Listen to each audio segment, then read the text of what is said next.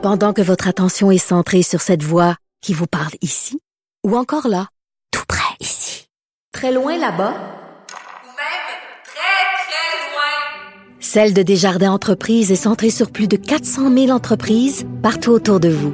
Depuis plus de 120 ans, nos équipes dédiées accompagnent les entrepreneurs d'ici à chaque étape pour qu'ils puissent rester centrés sur ce qui compte, la croissance de leur entreprise.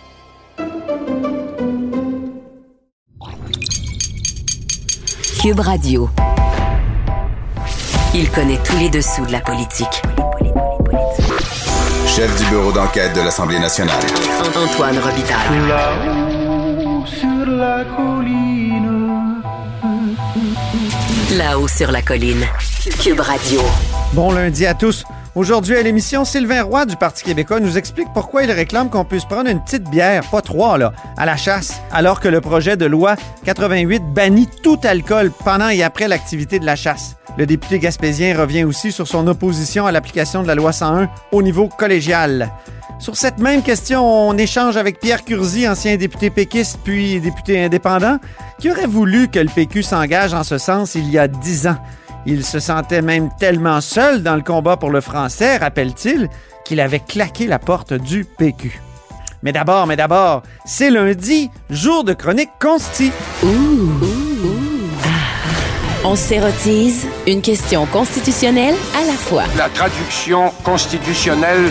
La question constitutionnelle. Bonjour Patrick Taillon, Bonjour Antoine. notre chroniqueur constitutionnel et accessoirement professeur de droit à l'Université Laval. Commençons par parler du projet de réforme de mode de scrutin qui est complètement dans l'impasse. Hein, Il fallait qu'on adopte un projet de loi, selon le directeur général des élections, en février dernier pour qu'on puisse avoir un référendum comme prévu le 3 octobre 2022 sur le changement de mode de scrutin. Or, c'est pas mal clair qu'il faut oublier ça. Oui, le, gouvernement actuel aura été le, le, le gouvernement, est- est déjà le gouvernement qui est allé le plus loin euh, sur le front de la réforme du mode de scrutin en accouchant et en déposant un projet de loi concret qui avec des modalités précises, mais on sent que son enthousiasme euh, euh, décroît. Euh, la COVID a parfois le dos large. hein. On peut imaginer que bon, ça a été rendu public à l'automne 2019 et après est arrivé euh, ce virus, mais on peut aussi penser que ce- ce- cette perte d'enthousiasme, on l'aurait probablement vécu aussi même sans la COVID. Et, et là, on, va on peut se demander si le projet, font la stratégie, c'est pas de le laisser mourir au feuilleton. Donc, Mhm. C'est-à-dire de Rappelons c'est une promesse formelle de François Legault. Il s'était engagé à changer le mode de scrutin. La, la promesse a été diluée tranquillement. Ça a été finalement une promesse de déposer un projet de loi et de le faire adopter. Euh, puis finalement, déposer un projet de loi. Donc, on ne cesse de diluer finalement euh, la promesse. Puis là, on a un projet de loi. Il, est- tout là. La semaine passée, François Legault disait euh, Ben là, pensez-vous qu'on va mettre l'accent là-dessus? Pauvre Sonia Lebel a bien d'autres choses à faire. Sonia Lebel, c'est la ministre responsable. Donc, euh, ouais, c'est ça. une ministre responsable qui a, qui, a, qui a changé de responsabilité depuis, mais qui a toujours conservé la responsabilité de ce dossier-là. Oui. Et, et, et là, d'une certaine façon, c'est la stratégie un peu des moyens dilatoires. Donc, on, on laisse passer le temps. On dit, on dit pas nécessairement qu'on a changé d'idée. On fait juste dire que c'est pas la priorité et donc euh, que le temps va finir par euh, faire son œuvre.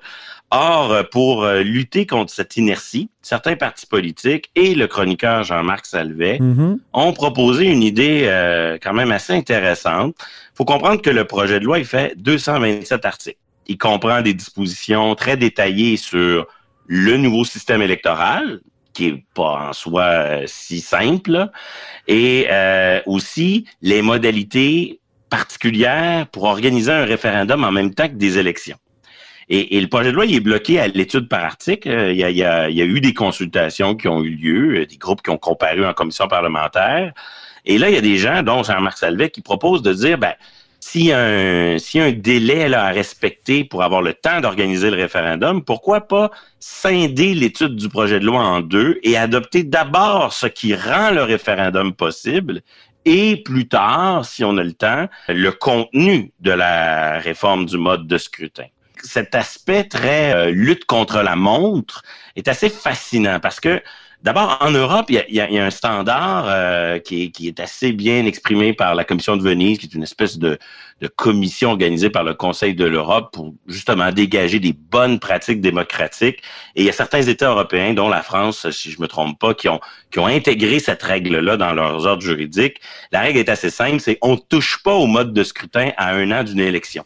Parce que ça sent la, la manipulation, le, changement de dernière minute tactique qui euh, créerait de nouvelles règles du jeu pour permettre à l'un des joueurs de l'emporter. Je crois pas qu'on est dans cette dynamique-là au Québec, mais c'est un standard quand même assez bien établi en Europe, l'idée que une réforme du mode de scrutin, c'est pas approprié de faire ça dans la dernière année qui précède une élection.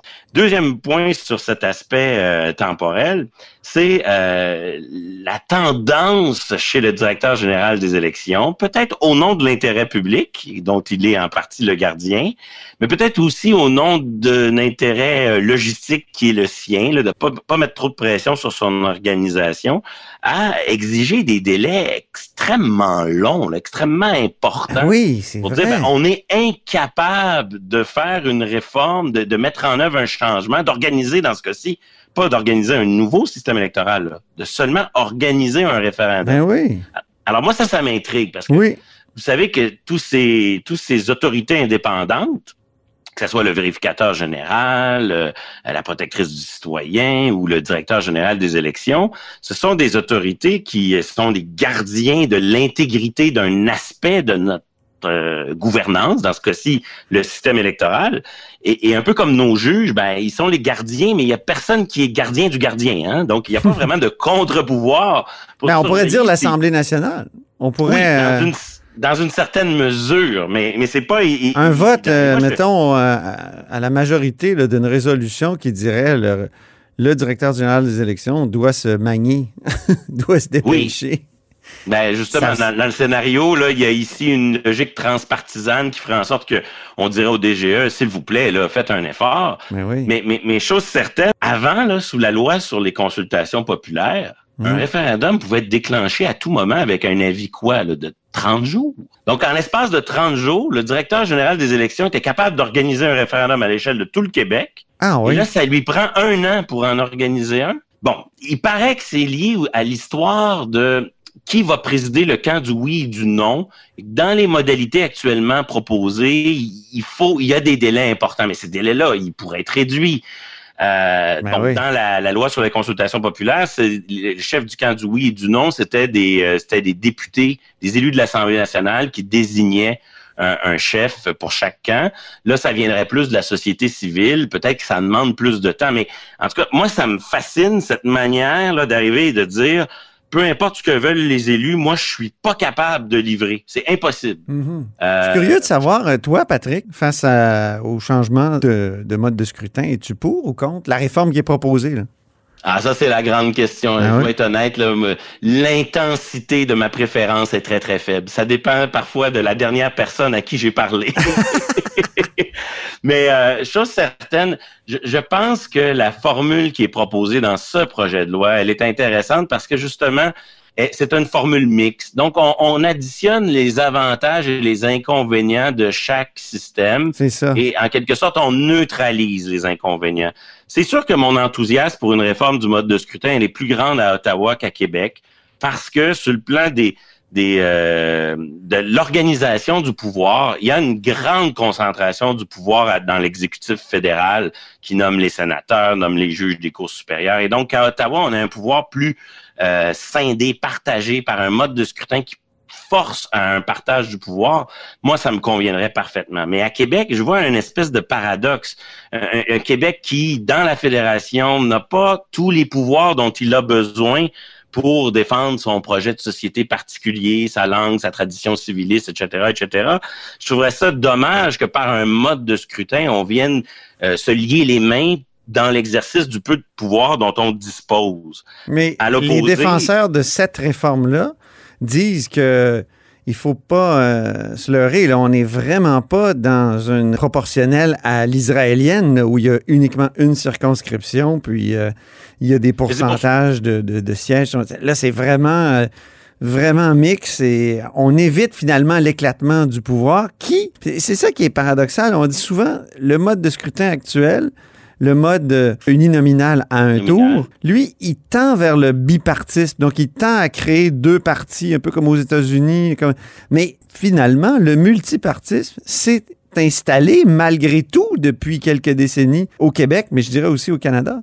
Oui, euh, deux choses là-dessus. Euh, donc, je suis méfiant à l'endroit des réformes du mode de scrutin, mais celle qui est proposée devant nous, elle est tellement modérée que moi, personnellement, elle pourrait me convenir parce que je pense qu'on réussirait à dégager des majorités. Je pense qu'aussi le jeu des prédictions est à peu près impossible. Sous, sous ce mode de scrutin, est-ce qu'il se créerait un nouveau parti égalité? Euh, est-ce que euh, les, par exemple, il y aurait encore deux partis indépendantistes, un troisième, on ne le sait pas. Ça dépend un peu des choix politiques qui sont faits par chacun. Mais dans cette formule-là, je pense qu'on atténue grandement les inconvénients euh, de la proportionnelle et en même temps, on développerait au Québec une autre spécificité dans notre manière de vivre le parlementarisme. Donc, cette réforme est Sur le multipartisme, c'est fascinant de voir en effet comment un mode de scrutin hostile au multipartisme comme celui que l'on connaît a malgré tout, depuis quelques décennies, euh, laissé une grande place à, à- à des formations politiques tierces. À Ottawa, c'est très clair, c'est les régionalismes qui font ça. Hein. C'est fait que le Canada, c'est euh, c'est plusieurs nations, peuples ou plusieurs communautés, peu importe que le terme qu'on utilise. Donc, ça, c'est à Ottawa, c'est ce qui explique pourquoi on a plusieurs partis. À Québec, je pense qu'on sous-estime d'une certaine manière, la proportionnelle, on l'a déjà adoptée. On l'a adoptée lors de nos réformes, nos dernières réformes sur le financement des partis politiques. Ah oui. On a, on a littéralement euh, euh, réduit à, à presque rien le financement privé. hein. On parle de 100 dollars par année par, par individu. Donc, le financement privé est devenu, des- des particuliers est devenu un facteur marginal. Et l'essentiel des, du financement des partis politiques dépend du poids proportionnel de leur électorat. Mhm. Et donc, d'une certaine manière, euh, les partis qui étaient déjà dans le système lorsqu'on a créé euh, ce financement, ce système de financement, sont privilégiés. ben, ils sont pas tuables.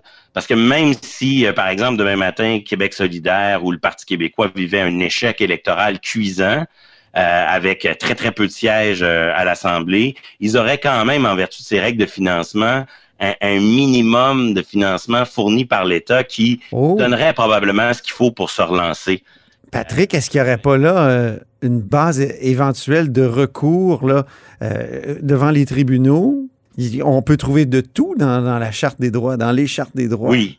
Oui, sous, le régime, sous le régime de nos chartes, euh, il y a toujours une raison euh, pour évidemment voir dans cette limitation des dons euh, une limitation de la liberté d'expression. Il y a actuellement un, un citoyen, euh, je crois, de la région de Québec, en du moins il est représenté par un cabinet d'avocats de la région de Québec qui conteste là, euh, le nouveau dispositif. C'est un dossier qui va cheminer, là, qui chemine tranquillement.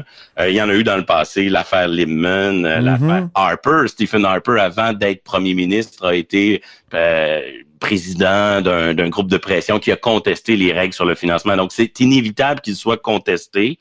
Euh, il y a quand même, comme toujours en matière de droits et libertés, une capacité pour l'État de justifier son système, qui a une raison d'être, puis qui choisit certains moyens. Donc oui, ça va être à surveiller, mais ce système de financement public, il rend la vie très, très difficile à des nouvelles formations politiques, comme par exemple un NPD Québec ou disons un parti conservateur du Québec, là, comme, euh, comme on a vu en fin de semaine avec son nouveau chef. On Pour pourrait y voir une sorte de limite au droit d'association. Oui, oui, tout à fait. C'est un des enjeux. Euh, liberté d'expression, liberté d'association, mais en même temps, ces droits-là sont pas absolus. Il y a des raisons pourquoi on limite le financement. Mais c'est quand même fascinant de voir comment indirectement, à travers la proportionnelle, on a, euh, à, à travers un financement proportionnel, Mhm. on a créé une place pour le multipartisme. Reste à savoir si on va ajouter à cela euh, une réforme du mode de scrutin.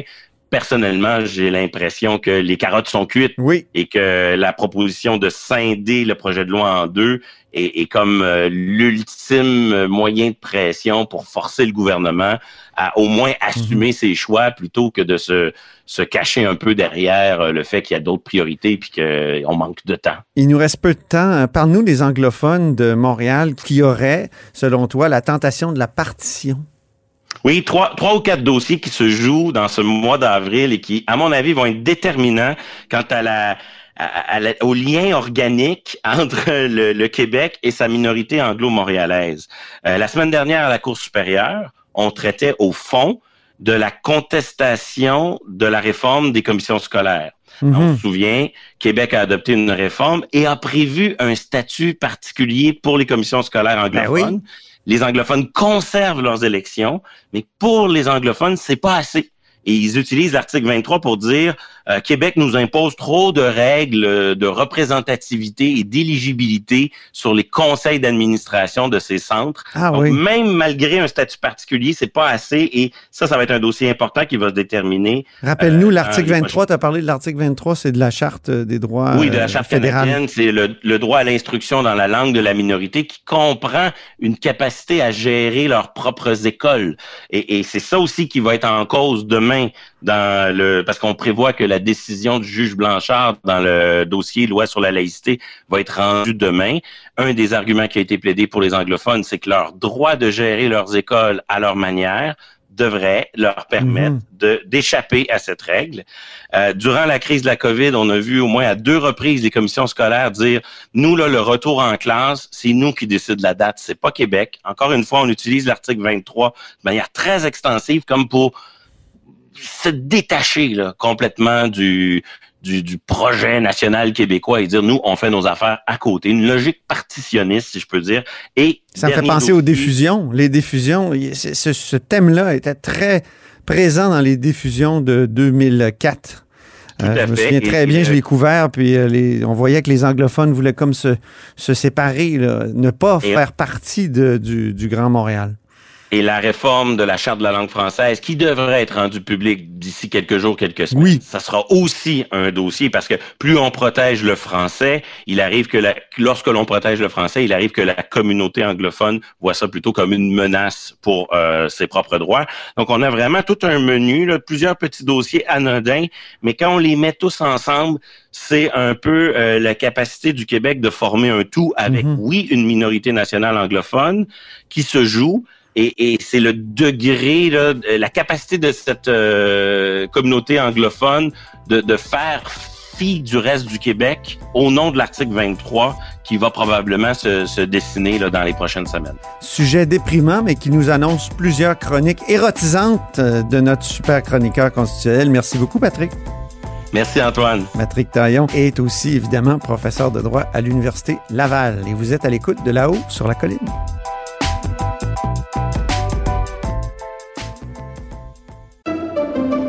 Pendant que votre attention est centrée sur cette voix qui vous parle ici, ou encore là, tout près ici, très loin là-bas, Ou même très, très loin. Celle de Desjardins Entreprises est centrée sur plus de 400 000 entreprises partout autour de vous. Depuis plus de 120 ans, nos équipes dédiées accompagnent les entrepreneurs d'ici à chaque étape pour qu'ils puissent rester centrés sur ce qui compte, la croissance de leur entreprise.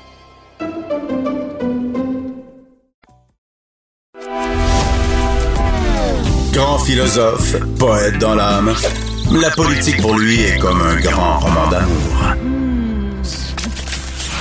Vous écoutez Antoine Robitaille, là-haut sur la colline. Nul ne peut consommer une boisson alcoolisée lorsqu'il chasse. C'est le projet de loi 88 qui dit ça. Et mon prochain invité est contre cet article-là qui a été inséré dans le projet de loi. C'est Sylvain Roy du Parti québécois, député de Bonaventure. Bonjour. Bonjour, M. Robitaille. Pourquoi vous êtes contre ça? C'est vrai que ça peut être dangereux si on est sous l'effet de l'alcool, puis on chasse, on peut se mettre à tirer euh, au mauvais endroit. Ben, regarde, faut, faut pas en mettre trop. Là. Le chasseur n'est pas une, un- un- une sous-catégorie d'individus euh, dans la société. Sont des gens responsables. Euh, tu n'as pas le droit de prendre ta voiture après euh, si tu dépasses point 8, mais ça devrait être la même règle qui s'applique euh, aux chasseurs. Qui plus est, tu as passé l'avant-midi à la chasse, tu rentres dans la pourvoirie, euh, tout inclus, tu manges un bon repas, tu n'as pas le droit de prendre un verre de vin parce que tu vas avoir consommé un verre de vin et tu ne peux pas retourner à la chasse en après-midi. C'est n'importe quoi.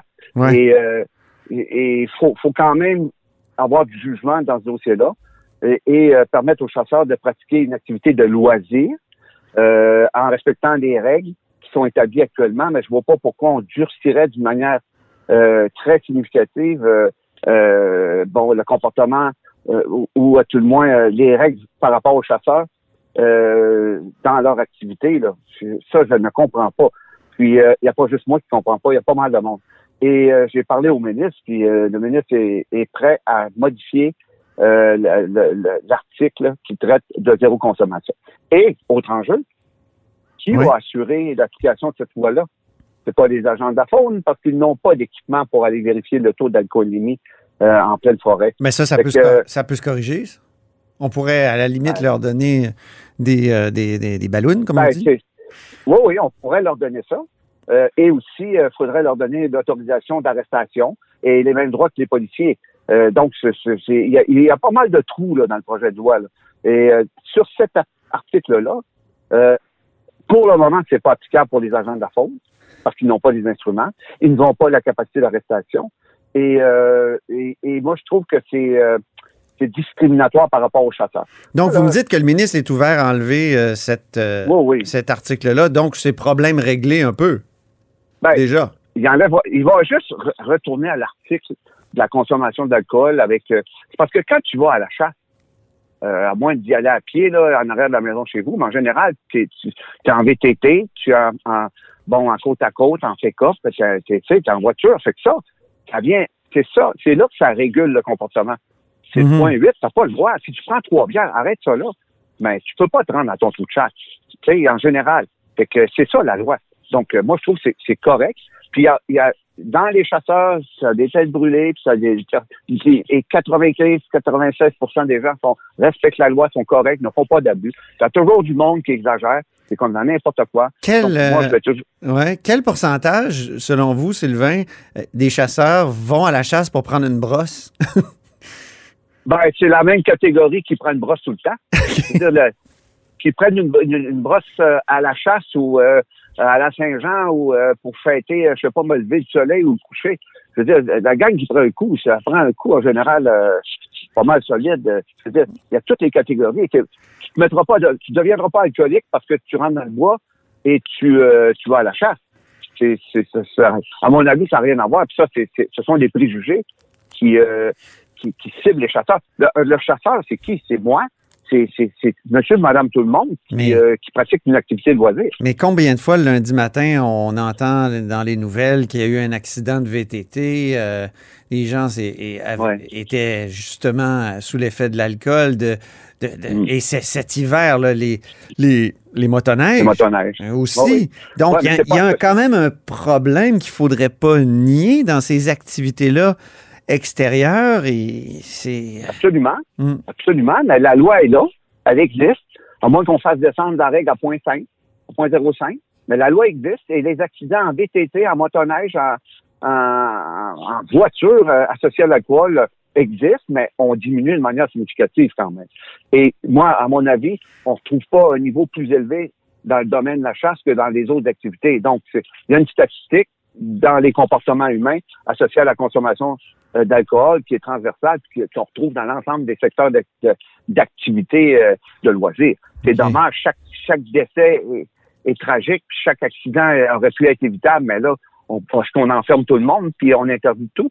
On a, c'est, euh, je pense que euh, pour en revenir au- à zéro alcool, à la chasse, euh, moi, je, je crois qu'il faut revenir à la loi actuelle, c'est-à-dire Ok. euh, point 8 dans le comportement euh, de déplacement, puis ça vient réguler les comportements.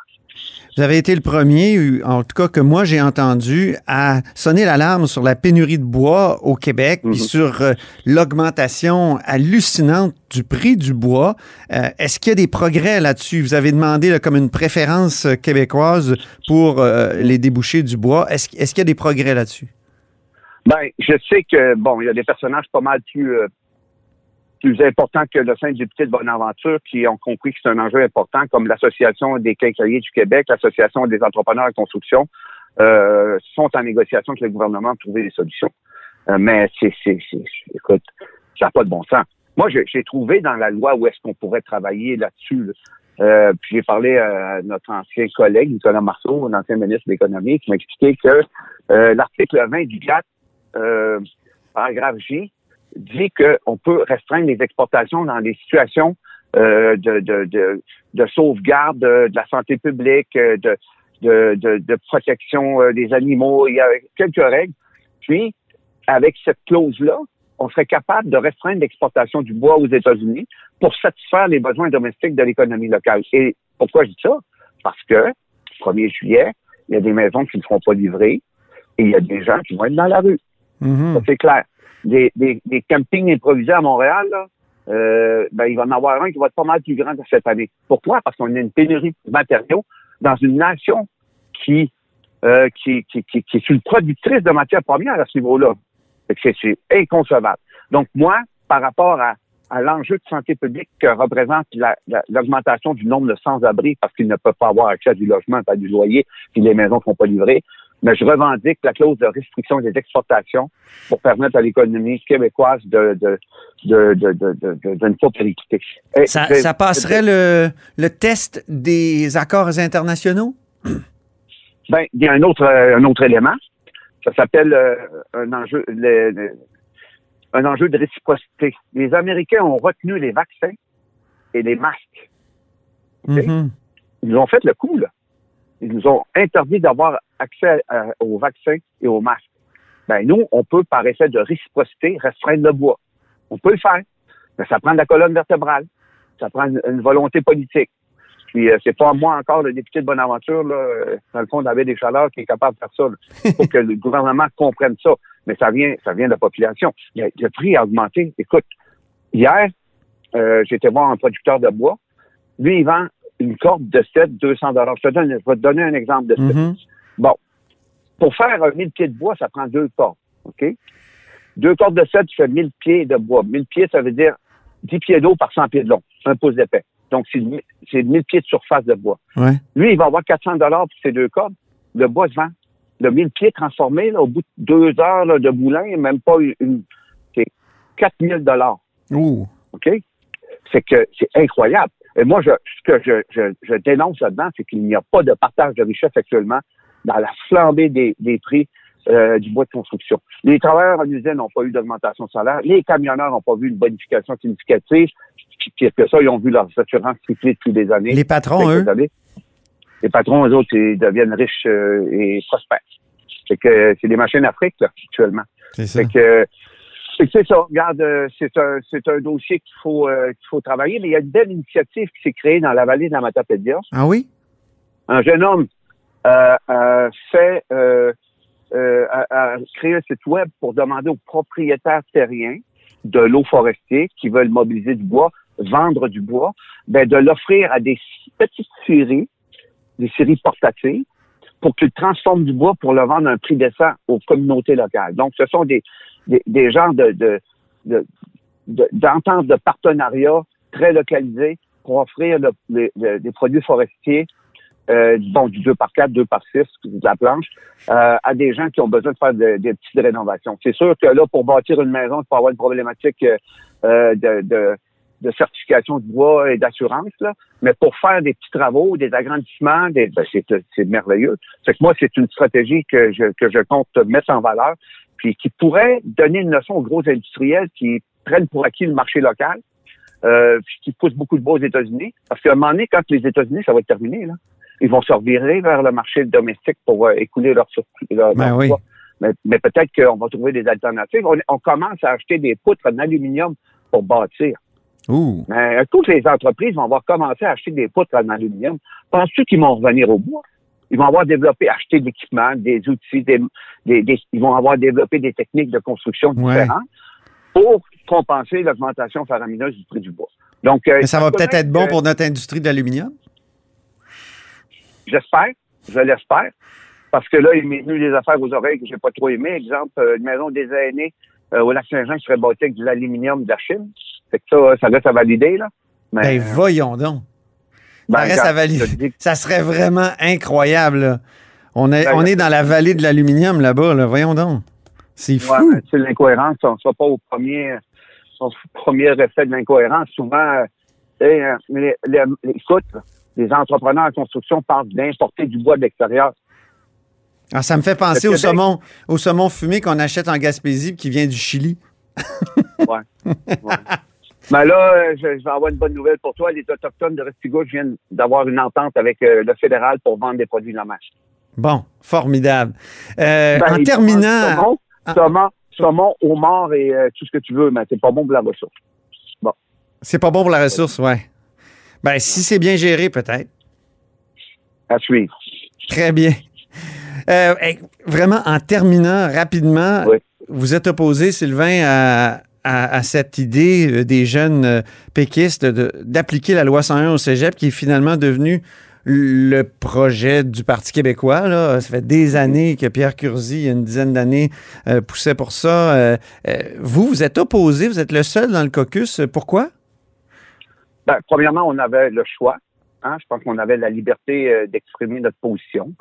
Euh, moi, j'ai- j'ai j'ai beaucoup réfléchi à ça, puis je me suis dit, ben, tu sais, c'est trop localisé, à mon avis, comme stratégie dans l'écosystème du cégep euh, pour régler la problématique. On ne pourra pas régler le problème du déclin de la langue française avec une, stratégie micro-localisée dans un écosystème spécifique.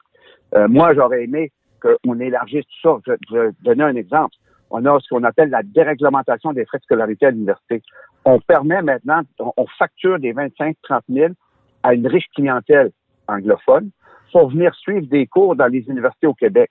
Mais là, ce que ça fait, c'est que ça crée, ça crée, écoute, ça, les- McGill et compagnie font de l'argent avec ça. Mais les autres universités euh, qui, euh, qui veulent avoir accès à cette clientèle-là se tournent vers des programmes en anglais pour attirer cette clientèle richissime-là. Mais ça vient pénaliser les étudiants québécois Ben oui. parce qu'on transforme les, on anglicise les programmes pour être attractif face à une clientèle fortunée internationale. Ça aussi, c'est important. Puis c'est, c'est un autre enjeu qui, qui, qui doit être défendu. Moi, là, je, je ne suis pas contre la loi 101, loin de là, mais j'aurais aimé qu'on ait une approche plus globale. Et je n'ai Oui. qu'exprimé mon, mon, mon droit de vote, mais je suis solidaire avec mon parti, là. Faut faire attention, là. C'est OK. pas- c'est- mais, mais j'ai émis une autre opinion. Puis j'ai une autre, puis je suis sociologue, hein. Puis, tu sais, j'ai quand même une vision de la culture. Moi, je me dis, euh, euh, il faut travailler sur les déterminants d'attractivité et d'attachement de notre culture. Ouais. Ça se passe- Puis c'est pas toujours par des mesures législatives et coercitives. Faut, faut démontrer, euh, euh, bon, comment on met notre culture en valeur, ben c'est c'est en démontrant que- qu'elle est émancipatrice, qu'on crée de l'innovation, d'adaptation, qu'on- de la prospérité. Ce sont des valeurs d'attractivité. Mais si on prend juste des lois, là, Seigneur, on s'en sortira pas. Avez-vous décidé si vous vous représentez en 2022, Sylvain? Et Seigneur, je suis pas rendu là. OK. Euh, la, la politique, là, euh, mais, mais je vais te dire une chose, j'ai encore la passion. Parce qu'on fait des gains, je fais des. Bon, exemple, je viens d'avoir euh, la semaine passée, j'ai réussi à faire reconnaître la maladie de Lyme comme maladie professionnelle. Oui. Un combat que des groupes ont mené. Euh, tu sais, sur la charte, euh, je suis toujours actif. Fait que moi, là, je le fais parce qu'on fait des gains, puis on empêche souvent notre civilisation de reculer. Puis euh, cette passion-là, je l'ai encore. Fait que euh, bien. voilà les disques que je te donne. Merci beaucoup, Sylvain Roy. Ça m'a fait plaisir. Je rappelle que Sylvain Roy est député de Bonaventure du Parti québécois. Il est porte-parole du PQ en matière de forêt, faune et parc, entre autres parce qu'il y a, il y a plusieurs euh, dossiers sous sa responsabilité. Et c'est tout pour La Hausse sur la Colline en ce lundi. Merci d'avoir été des nôtres. N'hésitez surtout pas à diffuser vos segments préférés sur vos réseaux. C'est comme ça qu'on fait connaître euh, l'émission. Et je vous dis à demain.